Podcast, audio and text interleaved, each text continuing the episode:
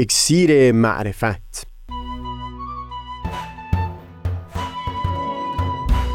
مروری بر مضامین کتاب ایقان. این گفتار نقشی نو، عینک زمان پریش. از تا همامه ازلی در شور و تغنیست، گوش قلب را از سروش او بی بحر مکن. از تا همامه ازلی در شور و تغنیست، گوش قلب را از سروش او بحر مکن.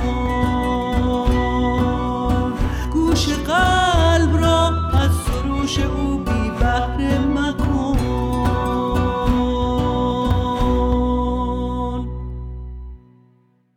دوستان، سهیل کمالی هستم. در گفتار پیشین بر اساس دیدگاهی که هم در کتاب ایقان و هم در بیانات دو مبین آثار حضرت بهاءالله بیان شده، توضیح دادیم که هرچند حقیقت واحد و یگانه هست، اما در هر یک از ادیان جنبه‌ای و نمود و بروز متفاوتی از حقیقت مورد تأکید بوده. همین هم است که پیروان ادیان مختلف تمرکز رو بر بحث و گفتگو پیرامون مباحثی بسیار متفاوت از پیروان ادیان دیگر گذاشتند.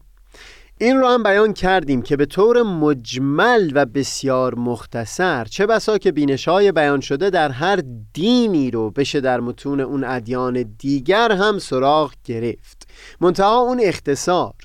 به هیچ وجه به گونه‌ای نبوده که تونسته باشه نظر پیروان اون ادیان رو جلب بکنه و یا به صورت اصل محوری در اون ادیان در بیاد. به عنوان مثال در متون آیین بهایی تأکید بسیار شدیدی شده بر اصل وحدت عالم انسانی و به خاطر محوریت این اصل چندین تا اصل دیگر هم مورد نهایت تأکید قرار گرفته که متکی به همین حقیقت هستند و هم کمک خواهند کرد تا بشر هرچه بیشتر نسبت به این اصل وحدت عالم انسانی وقوف پیدا بکنه.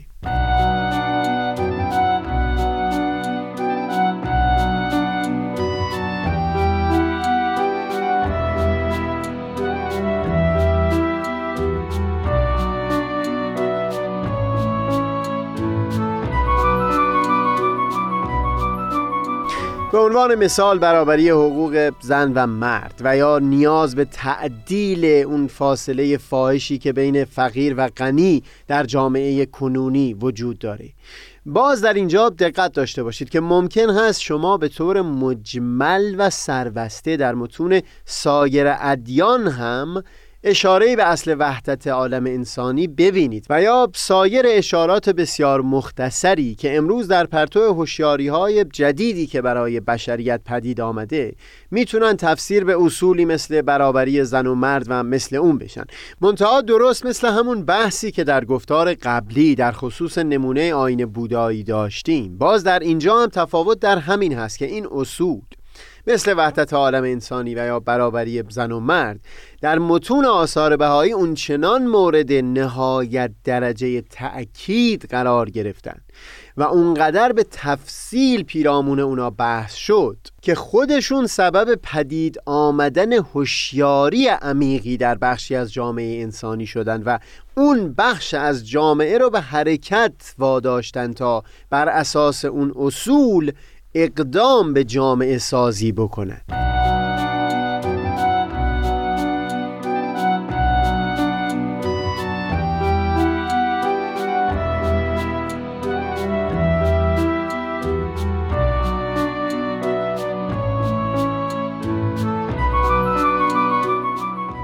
این معنای خاصی که در اینجا در خصوص تأکید بر یک بینش در متون یک دیانت خاص بیان کردیم، شفافیت و وضوح خاصی به خود همین مفهوم یعنی تعبیر تأکید خواهد داد. ما بارها در گفتارهای مختلف در خصوص تعامل بین اراده الهی و اراده و اختیار جامعه بشری به عنوان یک کل بیان مطلب کردیم. تأکید در واقع اون زمانی هست که یک بینش یا تعلیم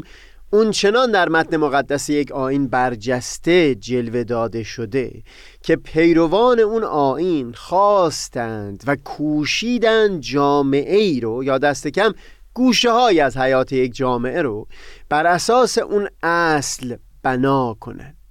در مقایسه با این، اون حالتی که سطح‌های وسیعی از جامعه بشری بینش‌هایی رو پذیرا شده باشه و زندگی اجتماع رو بر اساس اون اصول بنا گذاشته باشه، بعد از اون ما خواسته باشیم نشانی از اون اصول رو در متون ادیان سراغ بگیریم، این واضحاً نشانگر این هست که تأکید در کار نبوده، بلکه اون اصول به صورت مجمل و سربسته در متن اون آیین گنجانده شده بود. لازمه کشف اون جملات مجمل و مختصر و این فهم نو از اون متون این می بود که ابتدا اون بینش ها به صورت تفصیلی از سوی سایر کسان مطرح می شد، وگرنه توجه به اون عبارت ها یا دست کم فهم همچو بینشی از اون عبارت ها جلب نمی شد.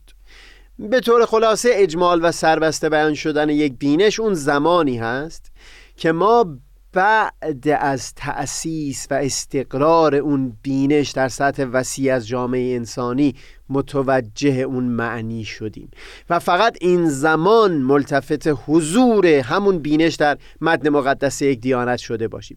اما تأکید بر یک بینش اون زمانی هست که خود اون متن مقدس دینی از اساس سهمی داشته در تأسیس و استقرار اون بینش در میان بخشی از جامعه انسانی.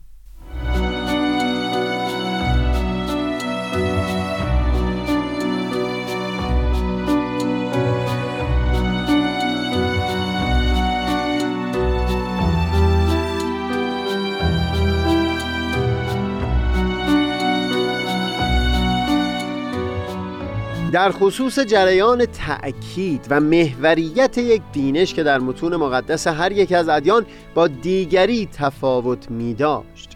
خوب من یک نکته دیگر رو بیان بکنم که یکی از دوستان فاضل من بارها تکرار می کرد، این که جریان این تأکید که بیان کردم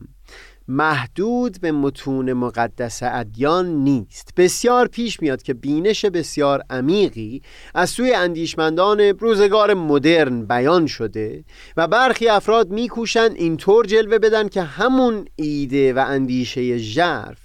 به همون نحو در آثار پیشینیان هم گنجانده شده بود. به عنوان مثال فیلسوف پولندی قرن هفدهم اسپینوزا در آثار خودش بحث مفصلی داشت پیرامون اینکه شخصیت نویسندگان کتب مقدسه و ویژگی‌های فردی هر یک با دیگری تفاوتی داشته و همون تفاوت شخصیت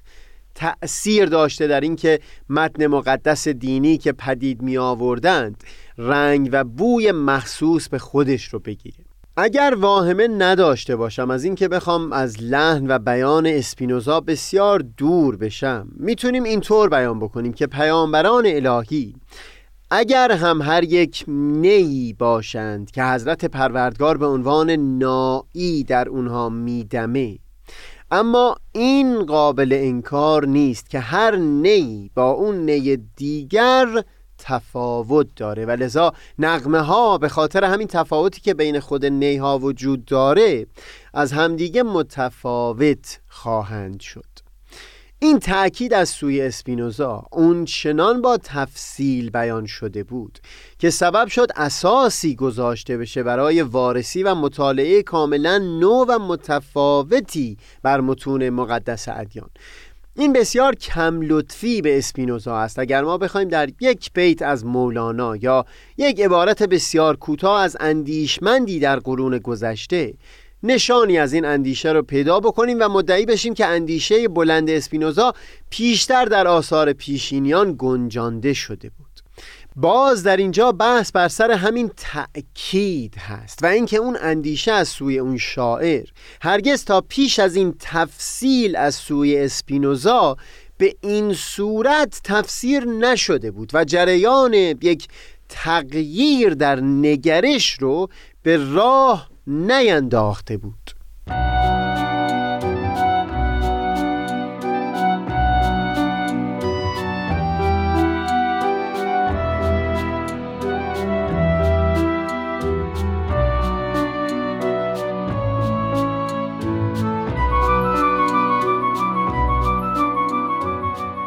باز دوباره در علوم سیاسی این مطرح میشه که تعبیر انقلاب یک مفهوم مدرن هست، اینکه لایه‌های وسیعی در میان عموم مردم برای پدید آوردن تغییر از راه‌های استفاده میبرند که در چارچوب قوانین حکومت فعلی تعریف نشده یا مجاز انگاشته نشده.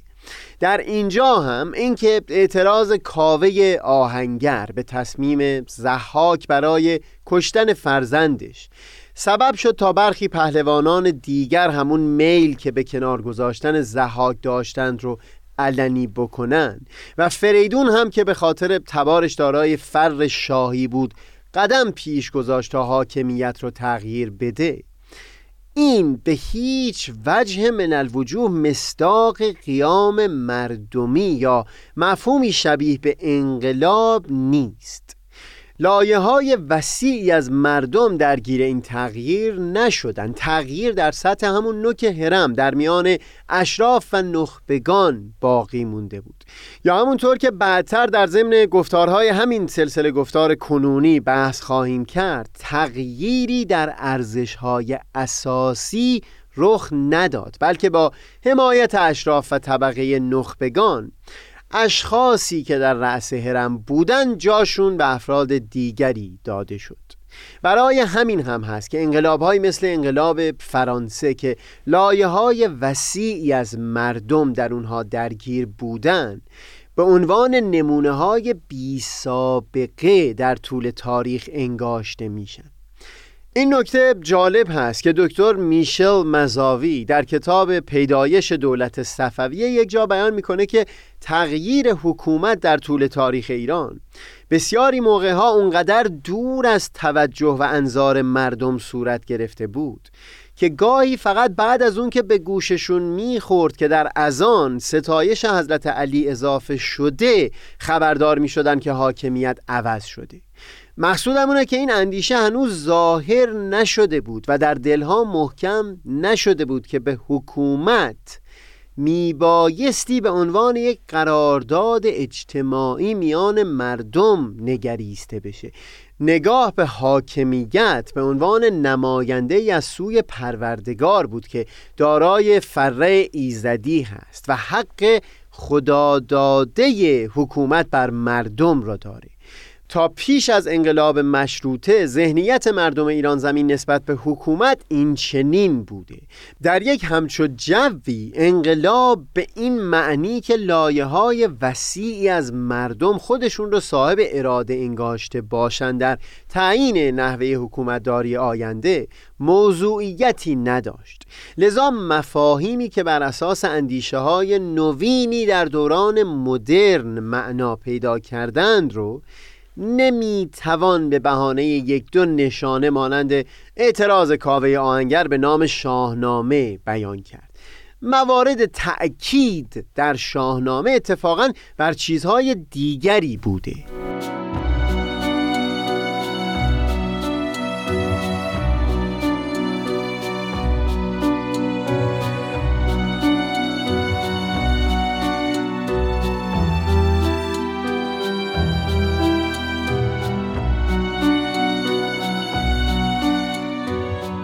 یرواند ابراهیمیان در تاریخ مدرن ایران بیان میکنه که در دهه‌های قبل از انقلاب سال هزار و سیصد و پنجاه و هفت بسیاری از کسانی که مخالف حکومت شاهنشاهی بودند خوانش متفاوتی از متن شاهنامه به دست میدادند. به جای اینکه شاهنامه رو به صورت کتاب شاهان ایران بخوانند، اون رو کتاب انقلاب‌های ایران میدیدند.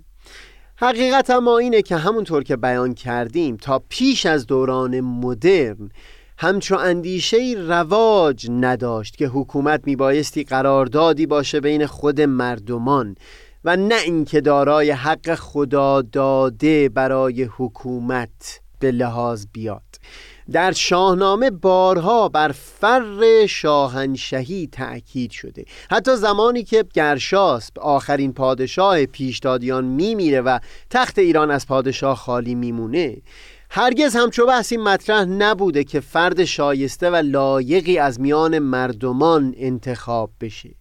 زال پدر رستم خبردار میشه که از نژاد فریدون جوانی به نام کیقوباد در کوه البرز زندگی میکنه و بعد از مشورت با موبدان و بزرگان او رو به عنوان پادشاه انتخاب میکنن و به رستم برای آوردن او از البرز کوه مأموریت میده. در مواردی که شاهنامه در خصوص انحراف شخص پادشاه و دور شدن فره ایزدی از او سخن میگه، مثل مورد جمشید یا کیکاووس یا گشتاسب، باز گروهی که متوجه همچون انحرافهایی میشن عموم مردمان نیستند، بلکه پهلوانان و طبقه اشراف هستند. متاسفانه من جستجویی که کردم موفق نشدم منابع تحقیقی پیدا بکنم که در اون انعکاس عموم مردم جامعه در شاهنامه وارسی شده باشه. بله، پهلوانان و اشراف نقش بسیار پررنگی در شاهنامه ایفا می کنند و بسیار پیش میاد که شهامت و درستی رفتار اونها در تقابل آشکار با انحراف پادشاه تصویر بشه، اما از عموم مردم سخنی در میان نیست.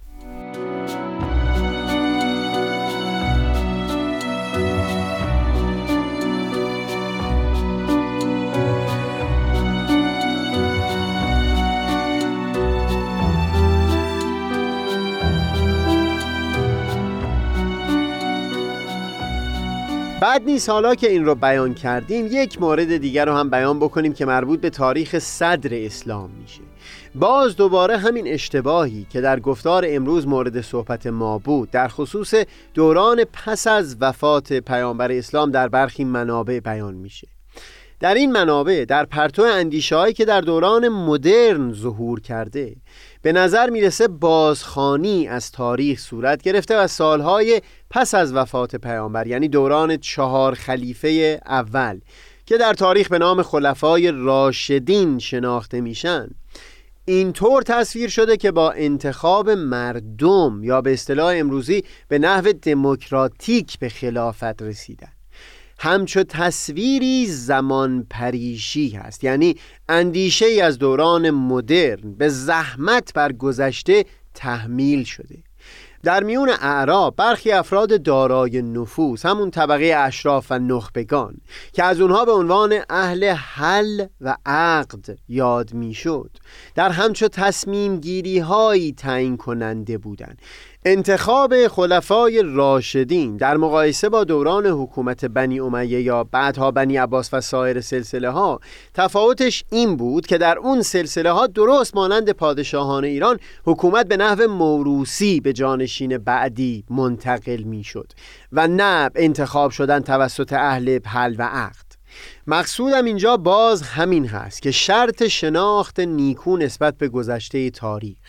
مقایسه صحیح بین دوران‌های مختلف از زندگانی بشر و هم مقایسه بین متون مقدس ادیان همین هست که با عینکی که خود اون دوران یا متون مقدس اون دیانت به دست ما میده به عبارتهای هر دوران بنگریم و نه با عینکی که امروز در دوران مدرن ساخته شده. منم آفتاب بینش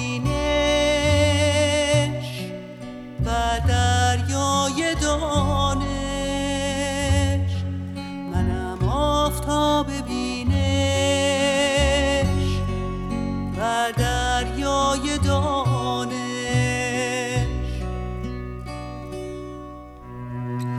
پژمردگان را تازه نما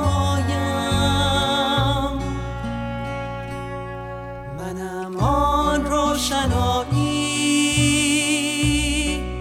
که راه دیده بنمایم.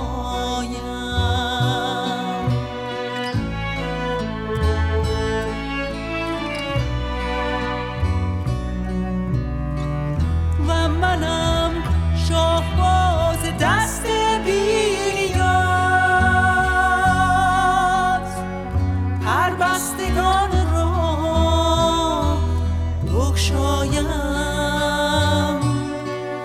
حرف